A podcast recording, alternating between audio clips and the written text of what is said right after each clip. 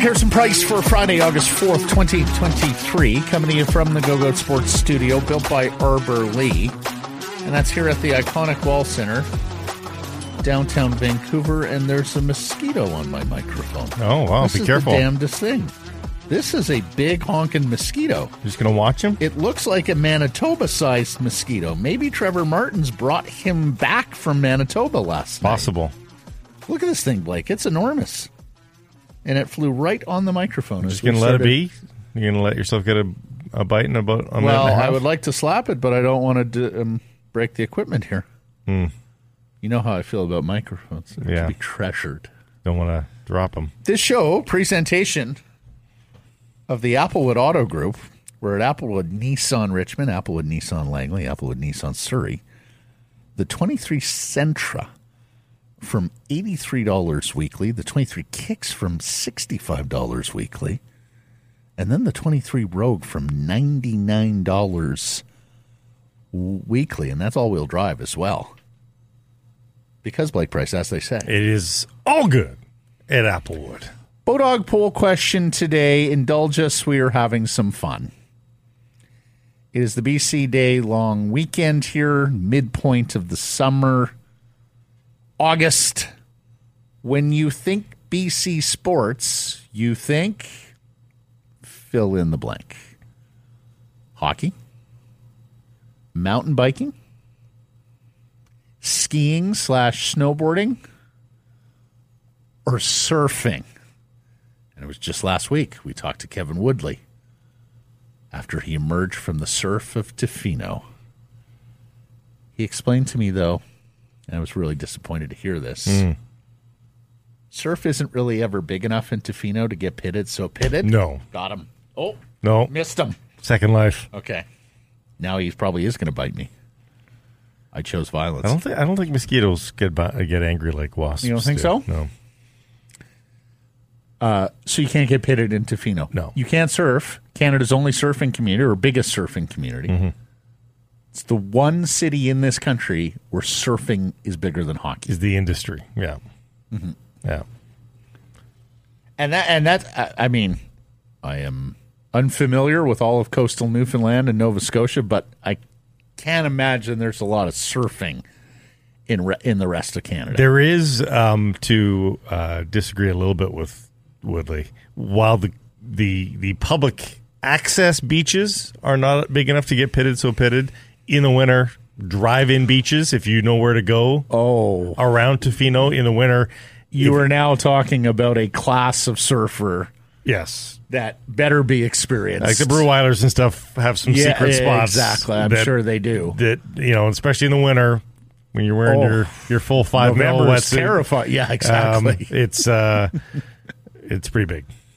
Not not like not like Jaws big, but it's big. yeah. Mountain biking, I think, has a connection, a tie to this province, uh, unlike others. It's the best mountain biking. It's the it's, the- it's the hardest mountain biking in the world. I Mm-hmm. mean, it's it's the most unique and really you could make the argument it is the best mountain biking in the world. Mm-hmm. There are some pretty pl- crazy places in Moab and, and stuff like that, but it's uh, not the same. Not the same as this. Well, and of course, um, what you see at Crankworx in Whistler, free riding, is that what they call it? Free ride mountain biking? But the downhill's the craziest. Yeah, and yeah. yeah. That that's really a BC invented sport. Like that started on the dunes and Kamloops and other Well, areas North across- North Shore is other the areas birthplace of- Hmm. across. Absolutely. So th- that is something that is intrinsically British Columbia mountain biking, but with a twist. Yeah, it's not what most places consider mountain biking. Mm-hmm. People think they're mountain bikers, then they come to the North Shore and they go, "Oh, I, I I'm not." Yeah. Yeah. Oh, oh I, I didn't sign Yeah. up for this. No, no. What do you mean down a hill? Yeah, What do you mean off a kicker? And of course, there are many, many other options here for you to write on in. So reply with other or hockey, mountain biking, skiing, snowboarding. Bodog, your source for casino games, poker strategy, sports odds. Bodog line of the day f- for me, NFL preseason, Blake, don't judge me, because the preseason is the free season. Texans have a culture to establish with their new quarterback, CJ Stroud. New England does not. They know what they are. The hoodie doesn't care about the result in the first preseason game. So I'm going Houston plus two. This game is next Thursday. Get in while you can the line changes. Mm-hmm. Because the preseason is upon us already in the National Football League. Get him. No, I think I missed him again. Jeez, you're bad at this. Uh, by the way, uh, I think um, lacrosse gets a number of Lacrosse write-in votes. Probably. deserves a lot of write-in votes. Big community. BC and Ontario, the two big lacrosse provinces. Yeah. I would argue. Yeah. Lacrosse is very big in certain pockets of our province as well as Ontario. Lacrosse is really big in the U.S., huh? Like NCAA Field, yeah. field Yeah, lacrosse is.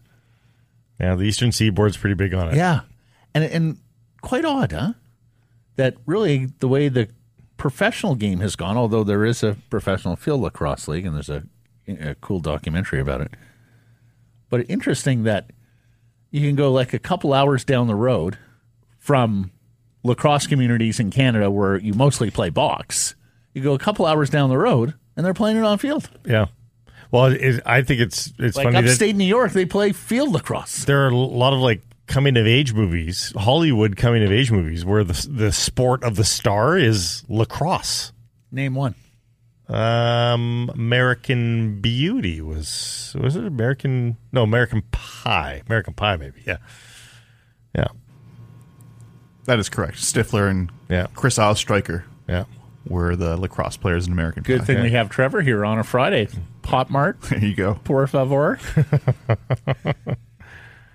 uh, we're word today that Erik Karlsson may be on the move, finally, and to the Pittsburgh Penguins, where Kyle Dubas has named himself general manager. I once covered a Leafs team where Pat Quinn, the general manager, re signed Pat Quinn, the head coach, and the press release came in the middle of a game. Like from the desk of general manager Pat Quinn, the Toronto Maple Leafs have re-signed head coach Pat Quinn. Hmm. How, how It did like, it's brilliant if you can pull it off. Well done. negotiations were Irishman. relatively easy? And, and and here's Dubas, who may well have learned his lesson from mm-hmm. Toronto of having to report to a president, a president who, at the end of the day, didn't fancy him very much. So he's going to be the hockey czar in Pittsburgh, much like Jeff Jackson. Connor McDavid's agent is the new hockey czar in Edmonton.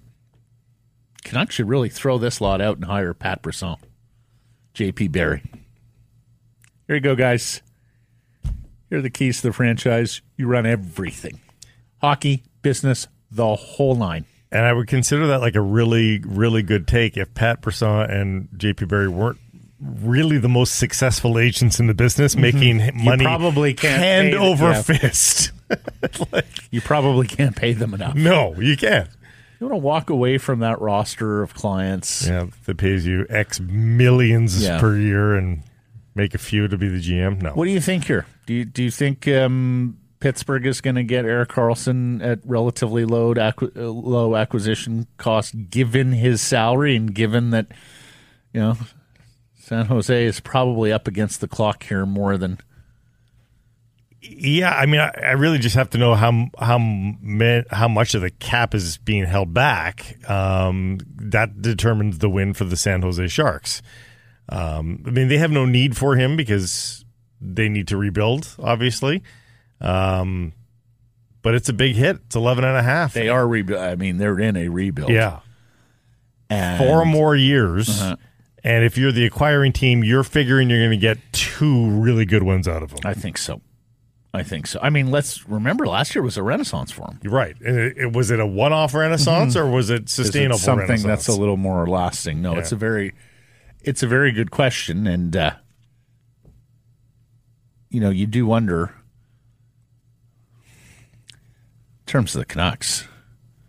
I mean, you're in a division right now with a couple of teams that are in various states of a teardown rebuild mm-hmm. in San Jose and Anaheim. Yeah.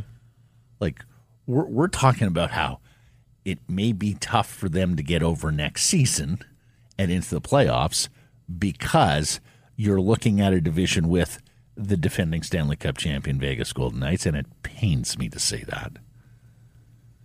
Connor McDavid and the Edmonton Oilers, a Seattle Kraken team that was a Final Eight club last year and is just now going to start to get the players that they have drafted circled into the lineup, right? You know, remember, outside of Matty Beniers, they haven't.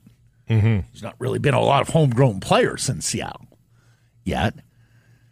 Um, you know, who knows what's going to go on with Calgary, but you know, we're talking about the division and how tough it is in that context. It could be a lot tougher if there were weren't two teams in a teardown rebuild. The Sharks have eight defensemen signed for this coming season at the pro level right now, at the uh, NHL level. Um, And two- you have two not of heard them, of three of them. Two of them are under the age of 29. I mean, So there's more tearing down to do there. Marc And- Edward and- Vlasic signed till he's 39 years of age. at seven million, a- and they got Couture on an eight million dollar ticket for several more years at thirty four. No, it, it may be a while in San Jose. oh boy, lots of work. Yep. So Karlsson may be traded this week to Pittsburgh, which you know all of a sudden that becomes an interesting team because Pittsburgh for the last half decade has made the playoffs and failed. I mean, they just don't win playoff series anymore. That's getting the band back together. That's the Blues Brothers team bit. right there. And then the Washington Capitals re signed Tom Wilson, and boy, they give him seven years and six point five million. He is I don't want to say if he's unique, but he's a rare NHL player who brings intimidation on his resume. He is a big, fast, strong, mean guy. That reputation is out there. And there's not a lot of players like him in the NHL anymore. Nope. He's 29. He gets a seven year deal. And there's another club that you wonder do they have anything left, the Washington Capitals, with Alex Ovechkin, and what's to happen this season, particularly if they have a poor season? Uh, of course, once upon a time, Pittsburgh and Washington, right? That was your de facto Eastern final. Like those were the teams you had to get through. I'm looking at Pittsburgh's contracts. Holy crap. Mm-hmm. Oh boy, Hextall and uh, Burke. That re- I don't think that regime is going to age well. Speaking of aging well, Letang's 36. He's got five years left. Petry's 35 with two years left. Graves is 28, but he's got seven years left. Well, they just signed him. They him. just signed him. But I'm just saying, like, oh my God. Rickard Rakell's 35 years left on his deal. Yesterday's Bodog poll question: Will the Canucks ever get past Connor McDavid in the playoffs? Yes or no? Twelve hundred plus votes. What won the poll? Um, yes, Yep, percentage 60. fifty-eight. Very good. Patterson was excellent last week on that. Oh, was it? Yeah. Oh, very very good clinic. He's a man of the people. Yep. Jake says, yes, I think if the Canucks ever made a run in the playoffs in the Demko era, I think he could win us a series against the Oilers. EP41 says, will the Oilers ever succeed in the playoffs? Good question. Haven't been to a final yet. Mm-hmm.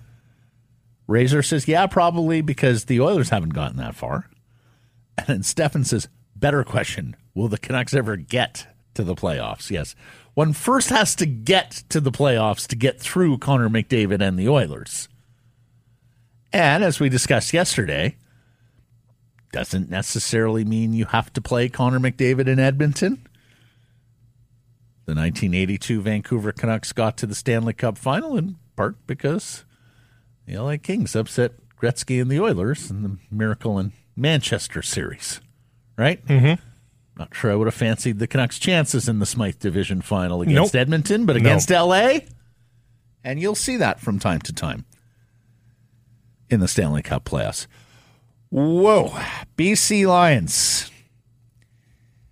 All the I mean, we've talked so much about how great that defense is, how well the offense is going, even with receivers missing weekly, even with the backup quarterback, rotation at running back.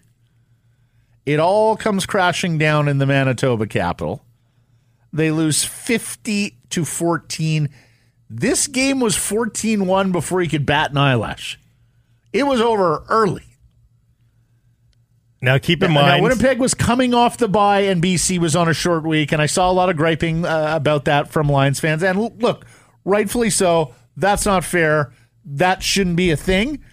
This is why the CFL desperately needs a tenth team, a Halifax team, to balance out the schedule and not create these sorts of and there's so many extremes because of this. Yeah. Um, but keep in mind too, though, that uh, this was the second meeting of the team of the season between these two, and the Lions did put one over on them Yes, last time out. So Yes, they did. They're you know the uh, Bombers came in hungry. You can bet the And uh, rested. You can bet that they came in there with the the last meeting on their mind. Mm-hmm. Um, and so I, I you know, hey, it's not good. I think Rick Campbell's got some good teaching moments to come out of it. Oh. but um, you think. but I don't think you necessarily sound the alarm bells either. Dane Evans gets hurt. He leaves this game. Dominique Davis comes in. Evans doesn't seem doesn't look like a long term injury. We'll put it that way. And of course, we suspect Vernon Adams, who did dress, will be ready to go Saturday against Calgary. 30 Next to, Saturday. 30 to 6.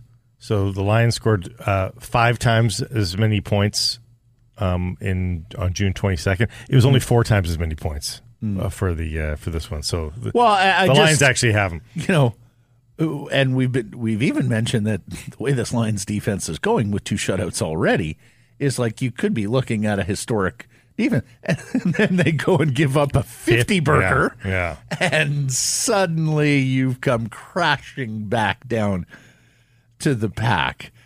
I'll say this, and I saw Farhan Lalji tweet it that none of the BC DBs played well last night.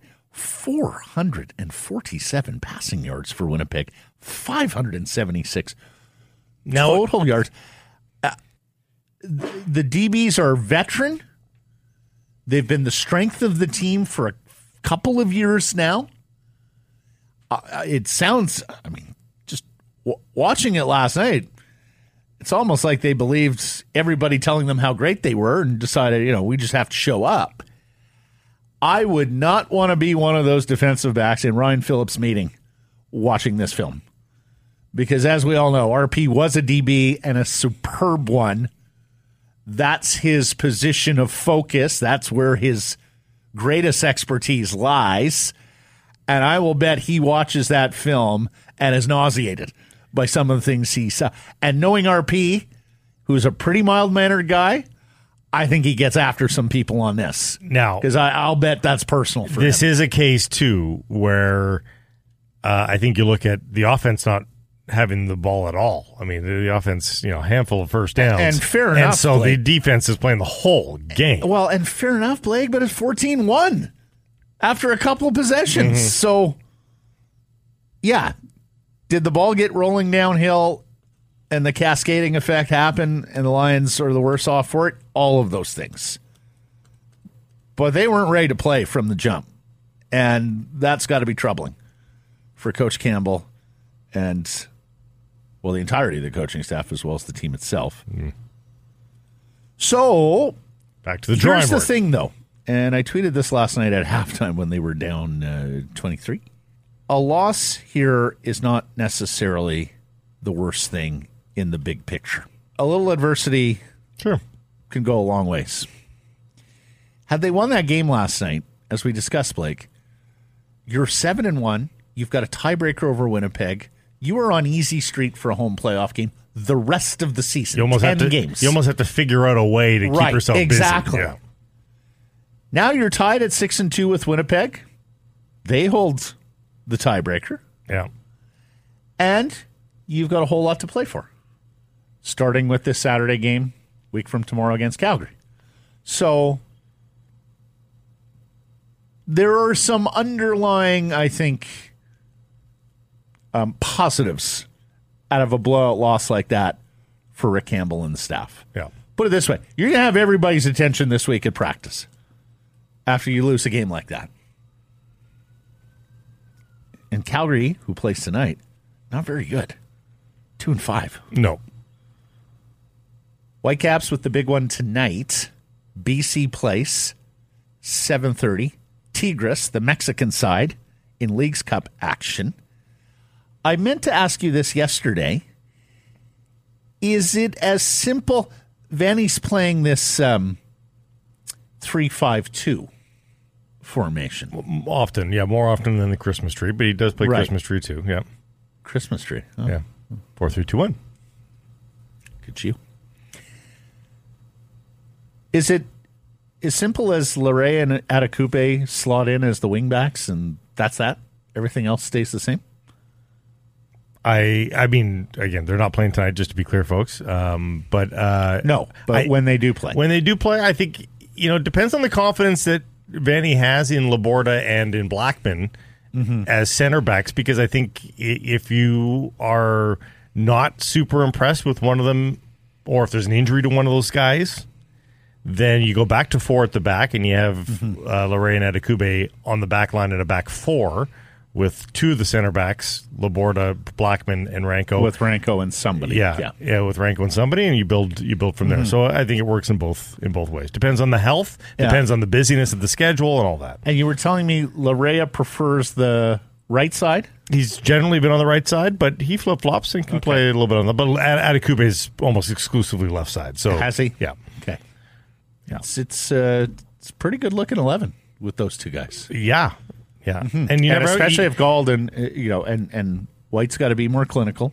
Well, and this is after a, a decent season for Luis Martins uh, and um, and for Javain Brown too. So those guys become depth now. Like they go from the starting 11 out the lineup.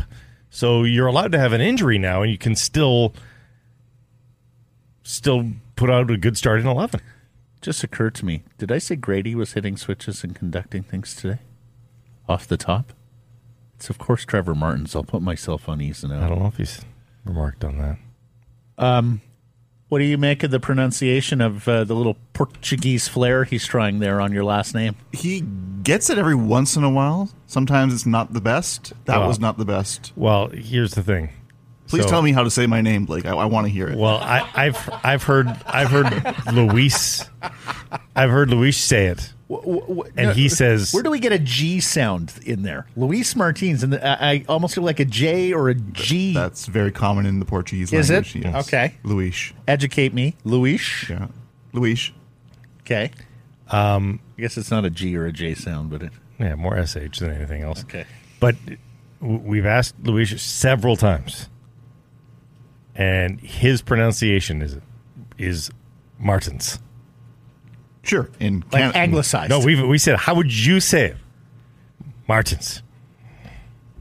So Now, if he was living in Lisbon, he might not be saying Martins. no, I wouldn't think so. yeah, Yeah. I mean, I, we tried to be very clear. Uh, how do you How do you guys pronounce it? Martins. Like like here in Canada, it's Martins all Right. the time. But my dad grew up in on on the Azores, and it was Martins. Well, the, I, actually, the nuance I can tell you about that, about how he said it. Like, we have an audio file. Like they do the audio file. He he hits the tins, Martins. Martins. Ah, Yeah, yeah.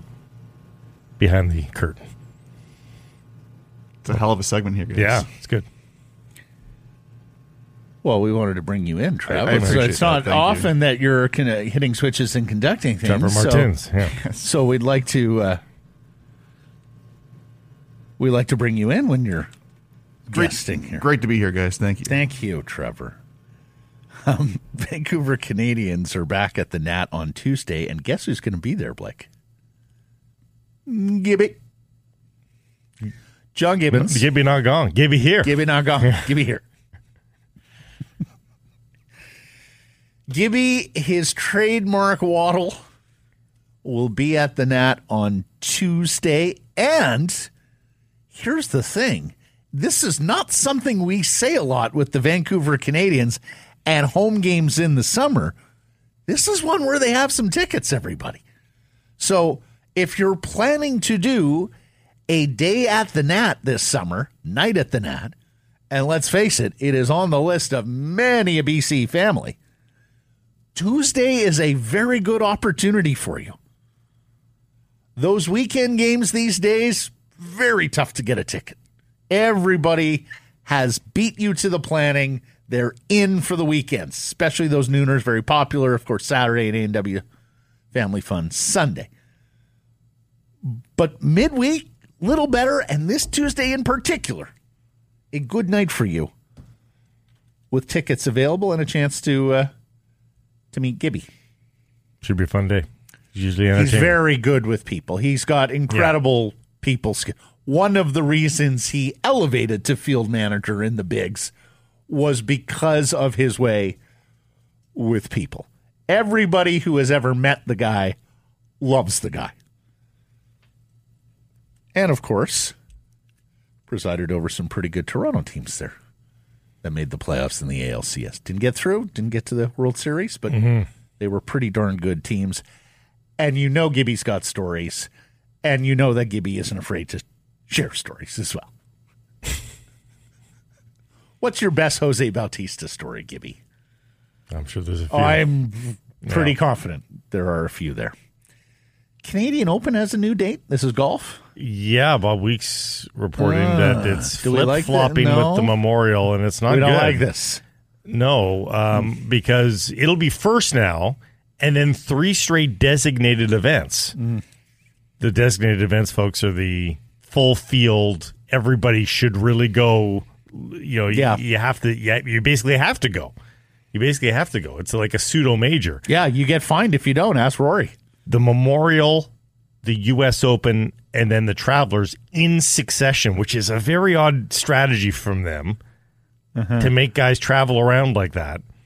Um, and more importantly, for the Canadian Open, selfishly, what are the chances you get four straight great fields? Yeah, probably not. Probably not. A- a- and you know you always knew that these are american decision makers we know that americans don't see outside their borders very well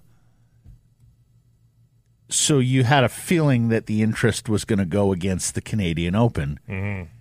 despite the efforts of the royal bank of canada blake which has been a massive sponsor Yeah. of men's professional golf going on what 20 years now more Yeah. title sponsor of two different events not just the RBC Canadian Open but the RBC Heritage in South Carolina you typically a week after the Masters if if I'm on the board of the of RBC or in a position of power I'm calling my marketing guys in and going excuse me we have spent untold millions on this sport and we get kicked to the curb like this in a reorganization Well, of the of the schedule. more concerning on that front is this is the last year of the RBC Well, contract. and I would think that RBC says to hell with it. We're out. well, You're going to treat us like that? You're going to diminish our events? Yeah. Or they put some pressure for the following year to say we were we're not going to re-sign unless we get some better standing here. Yeah. And you're right; they have so much equity in golf. You'd think that the PGA would Well, listen. and this is one of the many strategic errors that Jay Monahan made, and and, and frankly, I mean, the deeper we go into this, the worse Monahan looks. okay, I so mean, he- he- yeah, some color here from Bob Weeks. Playing in the Canadian stops favor, he says, is that the designated events are not mandatory next year like they were this season. Oh. And some players aren't keen on playing the week before the major. So does the Memorial take the hit? no, most guys play the week before a major. They want to be sharp. Oh, I, I, I think I, I was I, that was There's not many even guys before that I read that. pop up at a major. No, but the two week before. Yeah, they often take. yeah, the, they often some play guys play that. Yeah, Yeah. two weeks before and then take the week off or get to the major early, five days yeah. early. Yeah. but yeah, that that that doesn't sound good. And, and just when the RBC Canadian Open, I thought was getting some momentum. I mean, the incredible scenes with Rory it was a good field this year too. last year, and then of course Nick Taylor with the all timer. Mm-hmm. So, yeah, that's. I sure hope that it continues to attract a good field with top players because the event has really grown up here in the last couple of years. Yeah, it's been fun. Let's get to today's menu. It's brought to you by The Dutch. To breakfast, to brunch, to lunch, get it all at The Dutch. We'll do some hashtags, the best and worst of Twitter. John Shannon will stop by. Uh, we talk about the reorganization of the Edmonton Oilers under Connor McDavid's agent, I guess former agent now, and the Canadian Seven. Another edition of S versus P, our debate segment. It's all coming up.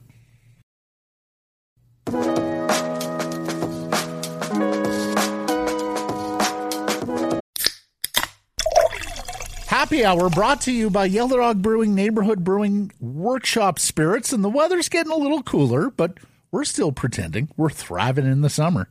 That summer heat with Workshop Spirits. Ombre Margarita. Hi there. Hard lemon iced tea. And hi there. Our peach iced tea will keep you feeling tropical all year long. End of the workday. Treat yourself to a Yellow Dog Neighborhood or Workshop Spirit. No matter what you're buying, folks, when you're out in the world looking for this, that, and the other, I think you want to support businesses that you feel good about supporting. You can feel good about supporting the Applewood Auto Group. Uh, they've made the car business and communities around them a whole lot better with their work in the community. Go and find out why it is indeed all good at Applewood. Visit them online anytime at applewood.ca.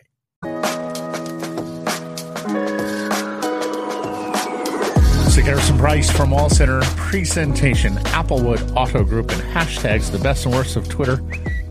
Brought to you by Jason Hominick of Jason Dom Mortgage. All sorts of reasons why you'd want to talk to Jason Homnick right now. I mean, after all, does anybody have any idea about mortgages right now in this current climate? Jason does, but I know you do. Jason.mortgage to get the best advice you could possibly get, whether you're shopping for a new home or just renewing your mortgage right now.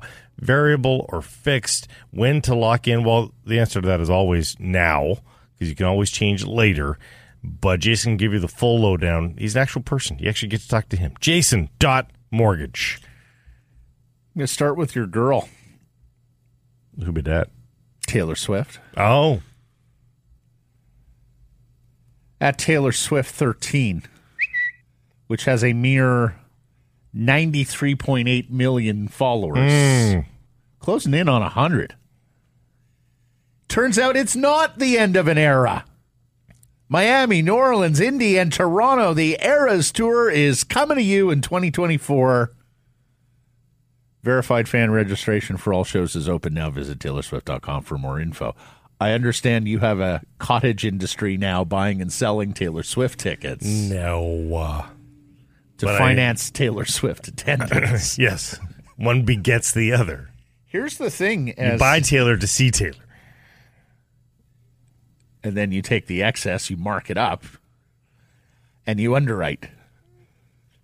Nick Jordan at Kwathiaski points out she's now in Toronto with an actual night off for the Grey Cup. Maybe she's the Grey Cup halftime act. yeah, maybe. Not. They got like- the Black Eyed Peas here when they were the biggest band in the world, right here in BC. You remember? Remember, BC though, this is for November of 2024. oh Yeah, so who knows where the Grey Cup will fall. oh. Yeah. I missed that. Yeah. 2024. Yeah. She's booking shows out. She got Europe. She's heading to Europe. Uh, LA finishes off the North American tour this time around. She goes to Europe for like eight months. Then she comes back for a little bookend. Exclamation point. I'm putting myself on East Nose. The Grey Cup is in Vancouver next year, gentlemen. Right. Right. It's in Hamilton this year. That doesn't work. Yeah. No. She's going to be all the way across the country. So we're here to report Taylor Swift will not be the great Yeah, shocking. halftime act Shocking. at BC Place a year from November. She hasn't done Super Bowl yet, has she? Am I wrong on that? She has not. Boy, that's on a T, Yeah. isn't it? No, for sure. I mean, Only a matter of time. yeah, they'll just throw all kinds of money at her for that. Although, um, you know, Super Bowl, you almost have to be a little bit legacy. I I know they've gone with more current artists at times, like the Weeknd and whatnot. But Well, you just need you just need you need you just got to be huge, basically. but you need to have uh, content. And Taylor's got I don't know how many albums, like eight albums, ten albums. Like she's she's got a lot of content. So um, you need to be able to do a best of medley, and she can certainly Right. do a best of medley. right. What would you want on that best of medley? Oh God. It, it just folklore, just, just players playing Just, is- just give me, give me. I need, fo- I no, need, no. I need the players playing no, and the haters hating. That's that's that's the pop stuff. I like you know me. I like the deep cuts, the feely stuff. right. Get a duet up there with the National and Oh, Bon Iver. You know, she does those. missed the national here at Deer Lake. Wanted to go to that. Yeah. Um, we're just In any event, exhausting rooting for the anti-hero. You need to just stop. Uh, at Caleb Turner, 23. Big night. I like how she sort of frames her concerts as though it's a party with her. It's like, come party with me. Come join me. Well, come dance with me. She's very got a very, inclusive. she's got a very, very inclusive vibe. yeah. Very inclusive vibe. Um, big day today at uh, for Real Salt Lake hosting Club Leon in Champions League action. Um, but it was a pretty big day yesterday as well, as I believe it's for a uh, a second team game at Caleb Turner twenty three. A raccoon just fell through the ceiling in the press box at Rio Tinto Stadium in Salt Lake City. There was a soggy looking portion of the ceiling in the press box, presumably where there was a nest, I guess, for the raccoons.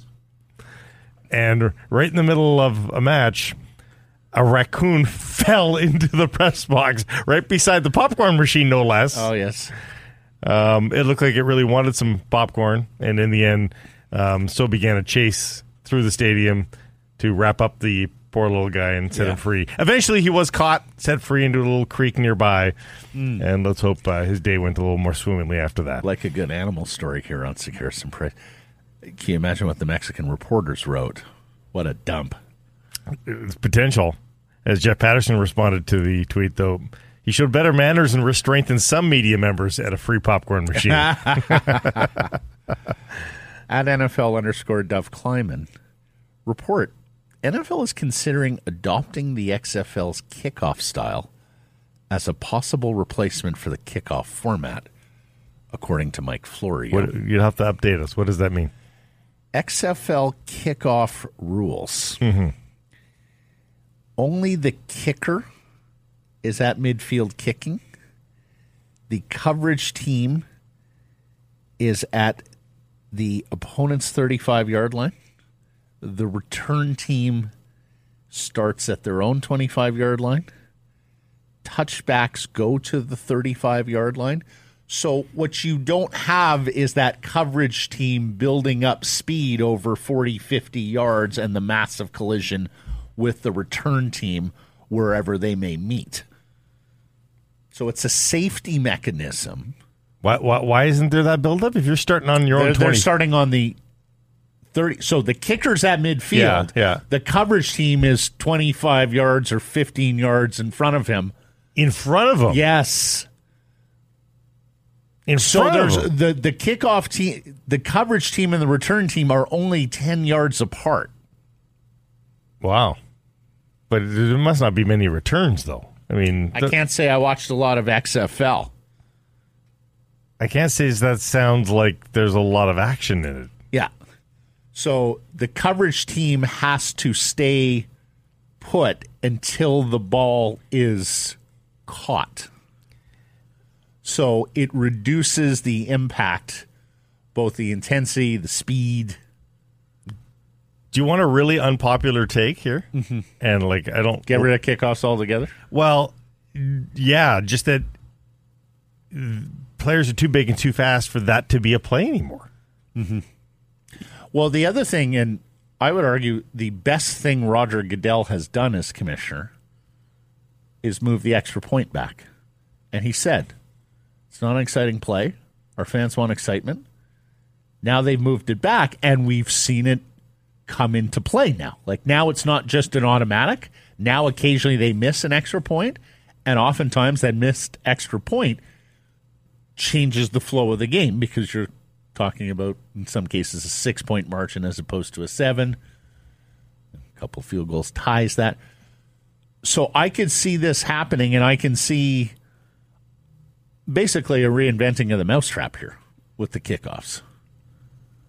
Because it's no longer an exciting play in the NFL. No. Pretty much all of them go for touchbacks Yeah.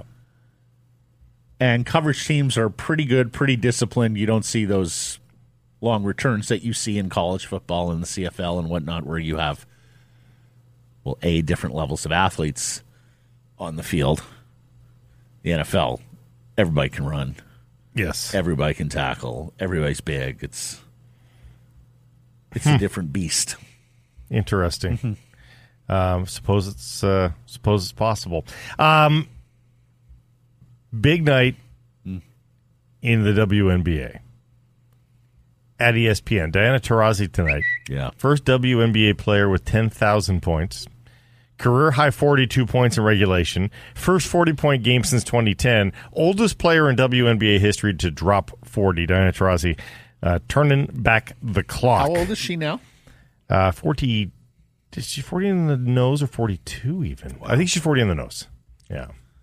She's been a superior player for a long, long time. And she makes me feel old because I remember her, in, you know, if she's 41. Um, I remember her in college, and it doesn't feel like it was that she- long ago. Was she UConn? Yeah. Yeah. They were all UConn. They were all come back then. Well, Blake, she makes you feel old because you are old. Wow. We had this conversation with T Mart can be harsh. prior to recording. Seems a little harsh. You're the oldest guy in the room. Well, that's You're the oldest guy in our three people. operation. wow. At Rich Del Monte, terrible, sad newspaper news. I'm told my old paper, the Tri City News, will deliver its final print edition next week. Same for Burnaby Now and uh, uh, New West Record. Staff were told yesterday via email the papers will apparently deliver news online. Staffing question mark unknown. Fa. Hmm. Too bad. Yeah, we've we have discussed it here as part of our project the need for local news and coverage and just how difficult it is to maintain. I wish everybody at those bugles well here. Yeah. Hope they can keep on keeping on online. And then lastly, Blake, at IGN, quote, she's healthy. I've got the money. Let's move her billionaire philanthropist and Indianapolis, Indianapolis Colts owner Jim Irsay backing a $20 million plan to release Tokitae, the orca, from her enclosure in Miami and release her in a bay near Seattle. So he's going to finance the moving Jim Irsay is? Jim Irsay, Indianapolis Colts owner, while also telling his star running back he ain't got no more money. To which John Rich TV tweets, Sorry, Jonathan Taylor, all my money is tied up in whale relocation. That's hashtag. There's no cap for, re- No, for whale Could relocation. possibly go a million more. We're already exposed on the whale relocation, and that's hashtags for today.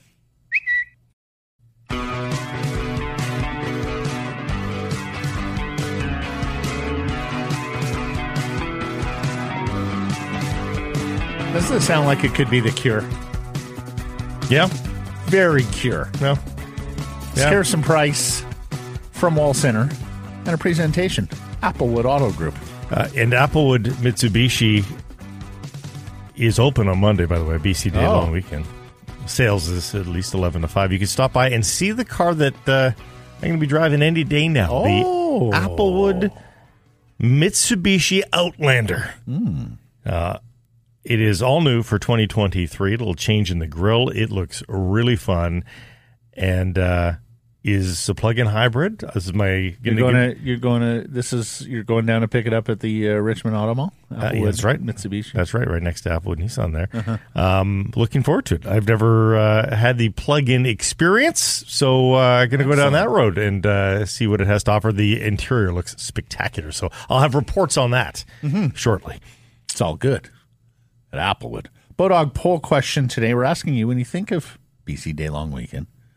When you think of BC sports, you think of fill in the blank: hockey, mountain bike, mountain biking, skiing slash snowboarding, surfing. Vote at Sekeres and Price on Twitter. On your source for casino games, poker strategy, sports odds. It's been a topsy tournament, topsy turvy tournament down under. So just give me Sweden over the USA. Upset the apple cart even more at the World Cup in Oz. Oh, I had their odds here. Didn't write them down. I believe they were at plus 230 on the upset on your Bodog line of the day. Plus 240 on your Bodog line of the day.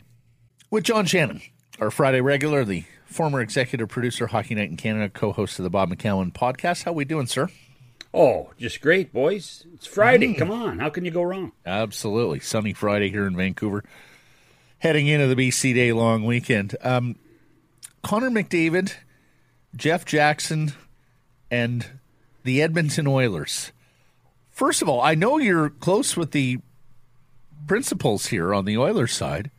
Did anybody see this coming, John, that Jeff Jackson would come on in and basically be czar of the Edmonton Oilers? And as I read yesterday, the succession plan for Ken Holland and Bob Nicholson? Uh, I, think that there was there were indications at the end of the season that this had to be a transition summer.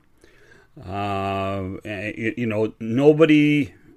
First of all, nobody's leaving right away, uh, and everybody is on very good terms. Uh, so th- those two things talk about a and it's maybe it's an ironic turn of phrase today, but a peaceful transition of power. Yeah. So, Someone was watching CNN yesterday. No committees and no, no, oversights. no. Listen, uh, no, no, I was playing I golf yesterday. I was playing golf la- yesterday. Uh, And, uh, and and there was no way I was watching one ounce of anything like that. But that's what this is. This is a peaceful transformation of power, um, in in a way that you know the learning curve that Jeff Jackson's going to have to go through, not necessarily on how to do the job because he's been you know a, a super agent for a while and he was an assistant general manager with the Maple Leafs 15 years ago, so he understands the process. But getting to know the staff, getting to know the people, so that there isn't a you know a rude right hand turn uh, when Jeff is you know the man at the wheel all the time. Nicholson will still be around. Obviously, Kenny Holland's around at least for one more year.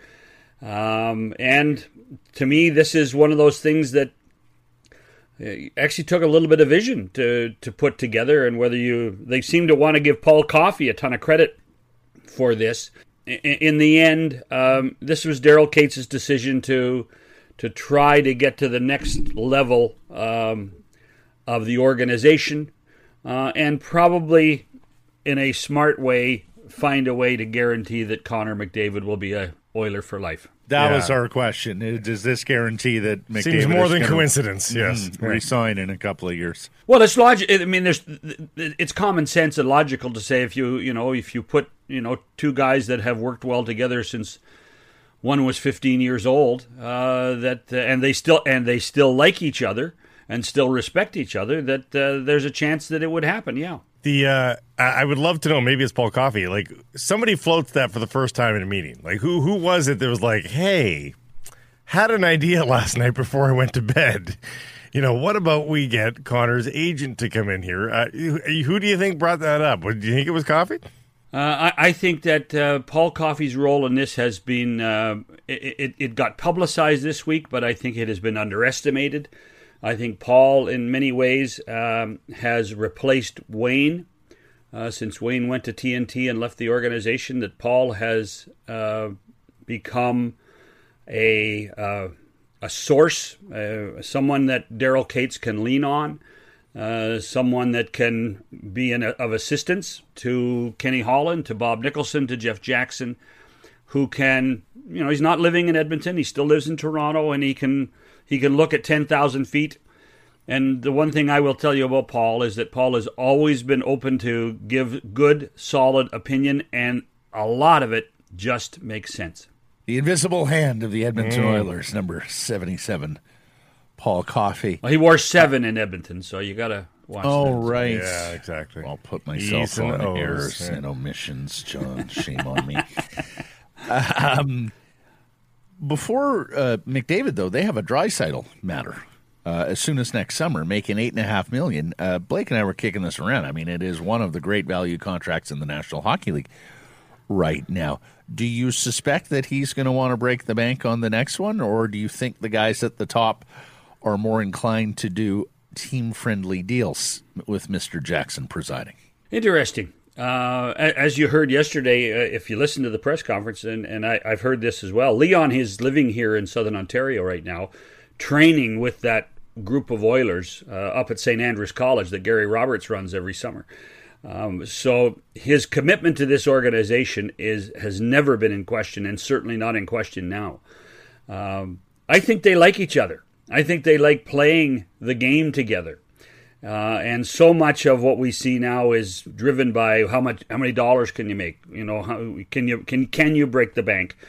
But Leon Draisaitl truly loves playing for the Edmonton Oilers and loves playing with Connor McDavid when he can.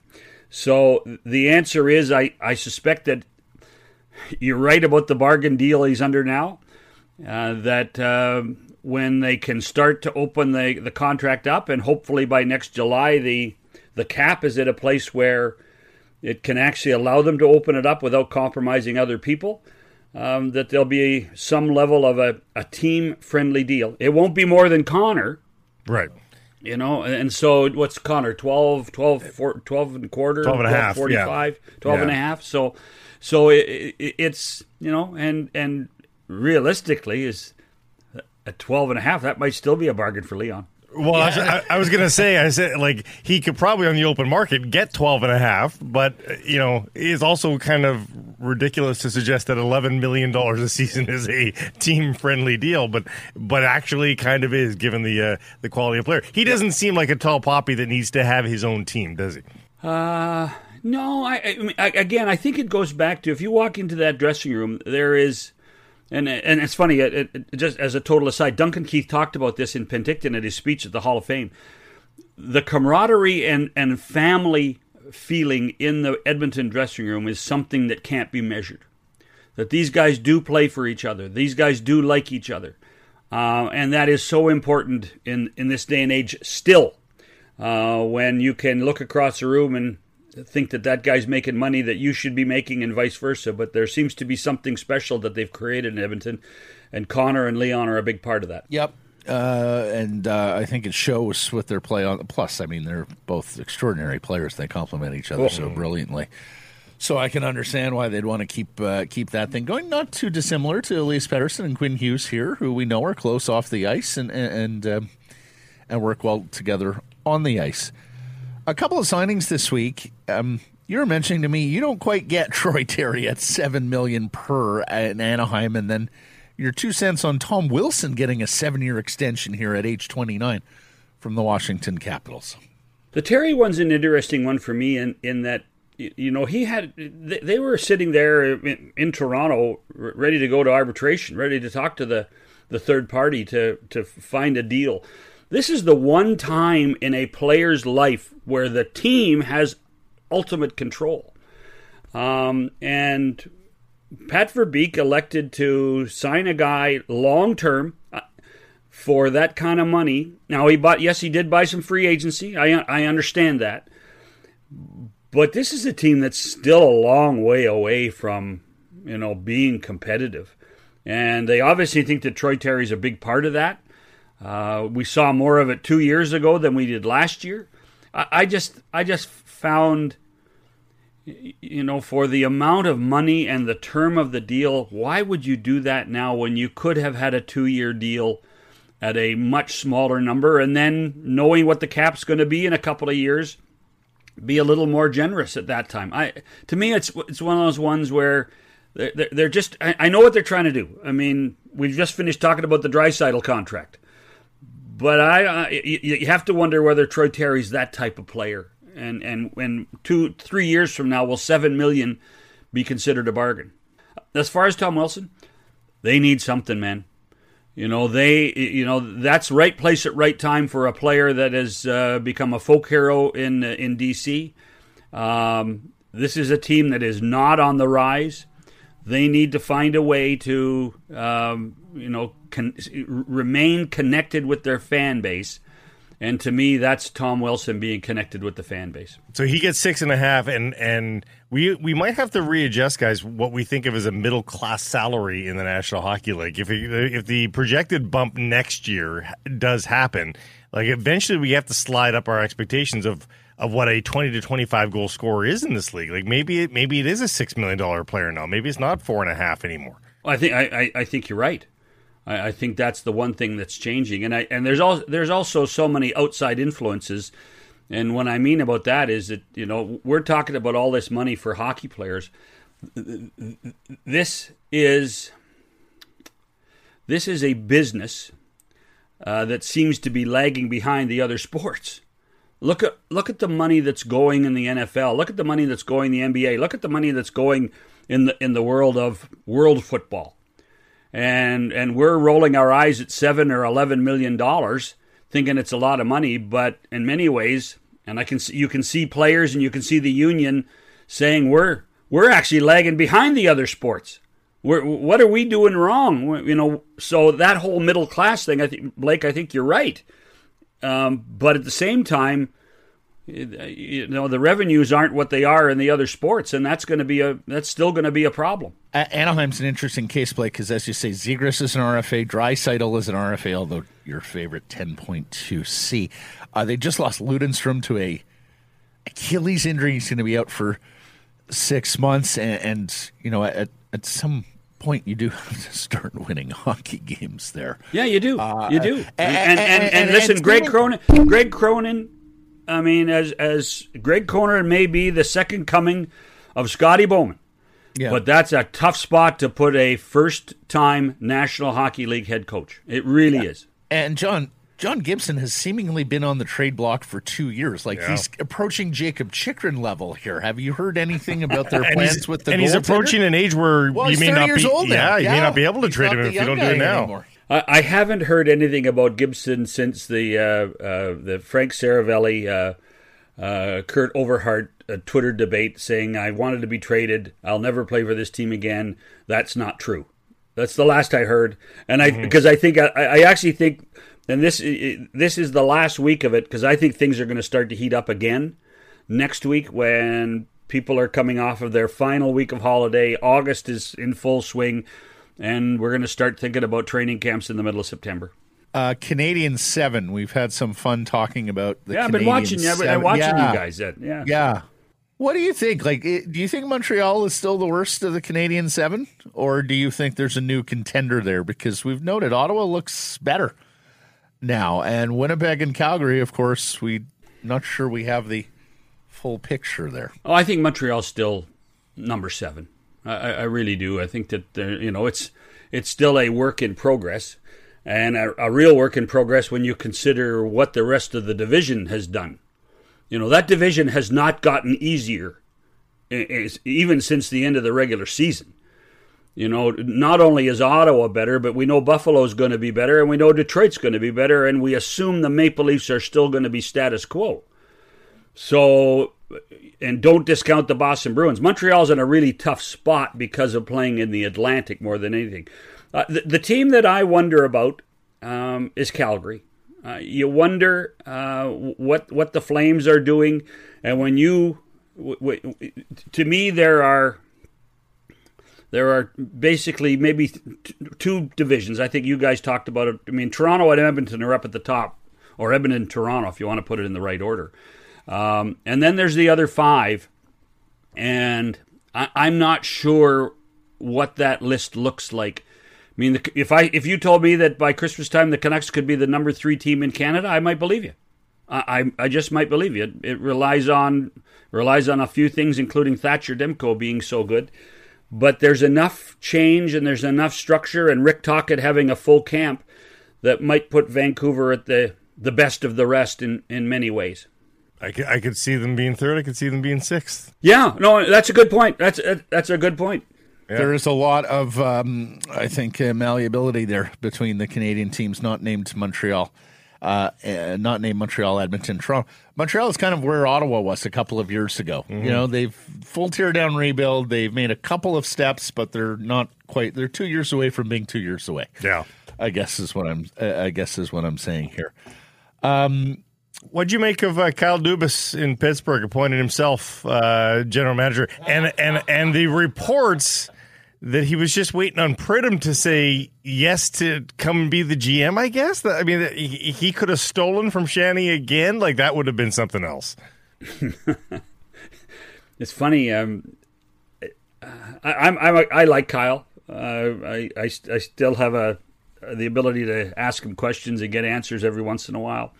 Uh, but they kind of tried to slough this one off, didn't they? Oh, by the way, here's some appointments. I, I'm the manager. Yeah.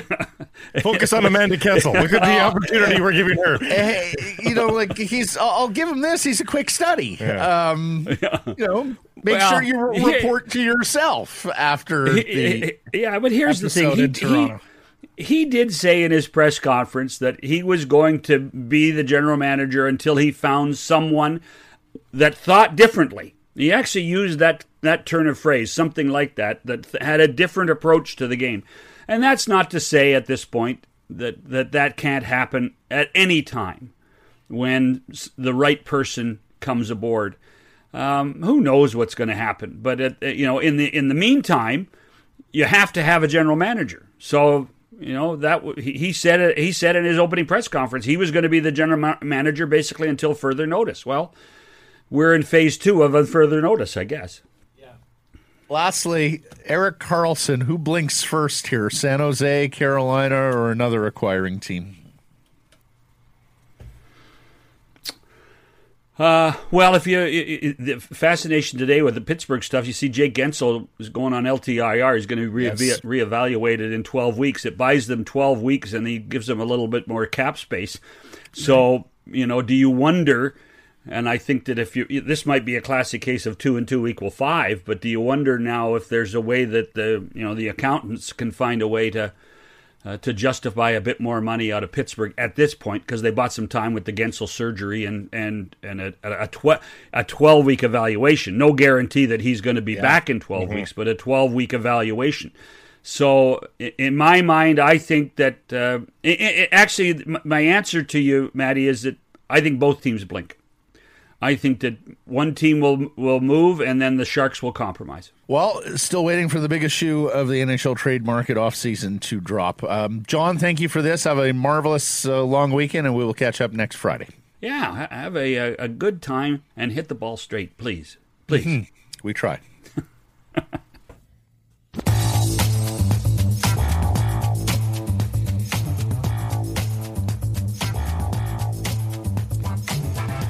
Harrison Price from Wall Center, presentation Applewood Auto Group, and we've reached Friday's S versus P debate segment brought to you by Liuna, 1611 BC's BC Laborers Union. They have contractors looking for their members to hire today. Check out 1611.ca. Liuna 1611 has your back. Uh, you were away last Friday. Jeff Patterson sat in in your stead. I do believe I lost a non conference game, but uh, Grady will report the results here when he gets back next week. Okay. Seasonal record stands at uh, well, I'm two five and two against you, and um, well, coming off a win against you a couple weeks ago, so I Canucks a little like start to the Yes, season. Yeah, two five and two is what they do best.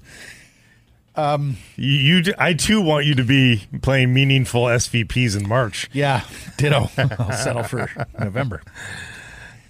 Today's question Will the Canucks ever get through Connor McDavid's Oilers? I'll be arguing no. You'll be arguing yes. Mm-hmm. Two minutes per. Yeah. And uh, Trevor Martin's presiding here today, so perhaps I'll get a fairer shot from the bench. Mm, that's highly unlikely. Oh, that's right. yes. I forgot.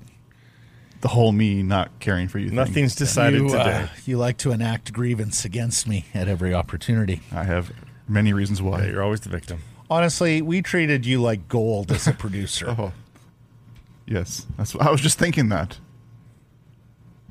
And then we were model employees when you were running the place. The most respect as a boss, for sure.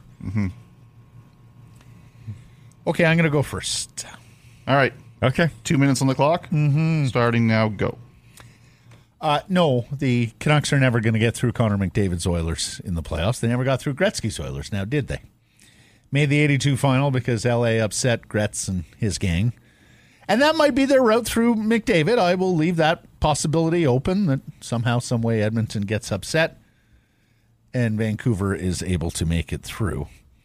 But one team is now a perennial playoff participant and a contender. The other is just hoping to scrape into the playoffs. Canucks have an awfully long way to go with the move this week to make McDavid's agent Jeff Jackson now the new Oilers czar. Seems like 97 is going to be in the Alberta capital for an awfully long time.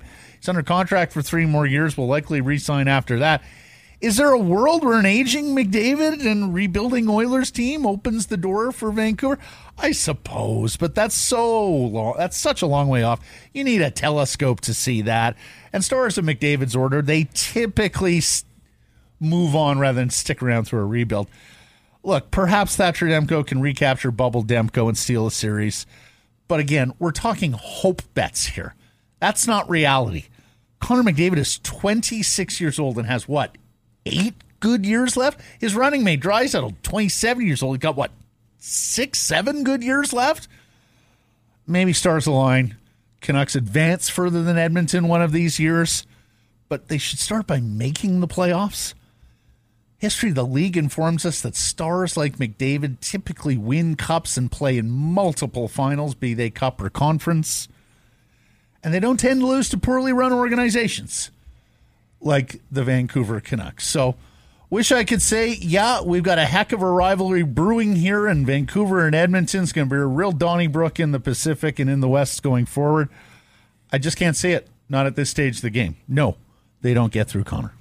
So let me get this straight here, Matt. Because the all-time Canucks never beat the Oilers, these ones can't. No, no. To borrow a phrase, nonsense. We have empirical evidence. Connor McDavid has historic comparables Wayne Gretzky, Mario Lemieux, Sidney Crosby.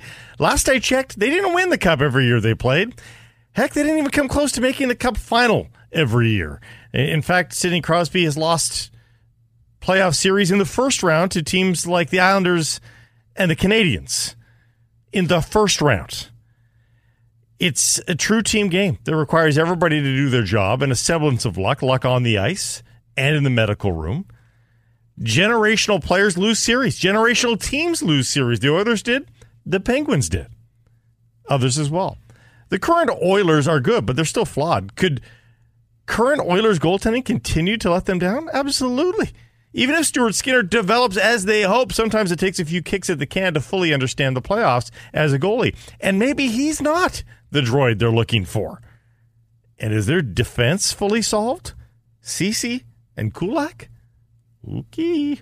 So that's the reason the Oilers can be beaten. What's the reason the team that beats them can be the Canucks? Well, difference makers at the most important positions. The Canucks' best defenseman is better than any Oiler defenseman. The Canucks' best goaltender is much better than the best Oiler goaltender. And in a short seven game series, the goalie difference alone could push the Canucks across the line. The playoffs is often about who the best goalie is, and the Canucks have that by a mile in Thatcher Demko. Heck, Demko was almost enough in the bubble, and he was just a kid then. The floor of the Canucks is rising and the ceiling is too. Give it a couple years and they should be in position to pull one over on the big guns. Somehow, some way, there's multiple avenues to victory. Thank you, Blake. Yeah. Do Darnell Nurse and Evan Bouchard still play for the Oilers? Yeah, they do, and they're not better than Quinn Sorry. Hughes. Did you just say that, No, folks? no, he just no. said that. Darnell just- Nurse and Evan Bouchard are better than Quinn Hughes. No, I was just remarking they he's, they didn't seem to pop up in Blake's analysis of their team. So I'm just wondering if I'd missed any news. I also I also didn't mention they- did Elias they- Pettersson or Kuzmenko Anyways. either. Nice cherry pick. Over to you now, everybody. And a reminder we ask you to vote on who made the better argument, not your personal opinion on the question. So please, whether on YouTube or on Twitter, vote and uh, Don't choose poorly. vote for me.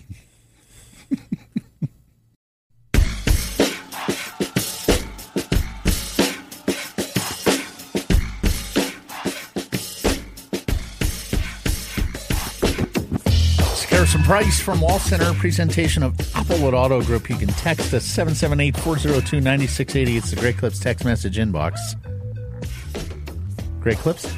It is going to be great. Mm-hmm. What you got for us? Errors and omissions from yesterday's program. It was Tom Brady's birthday. Oh, yeah. Yeah. 45? Tom, terrific. I was just going to ask you. Do you know how old Tom Brady is? I believe it was 45. 46. He's turning 46. I see. Okay. Mm-hmm.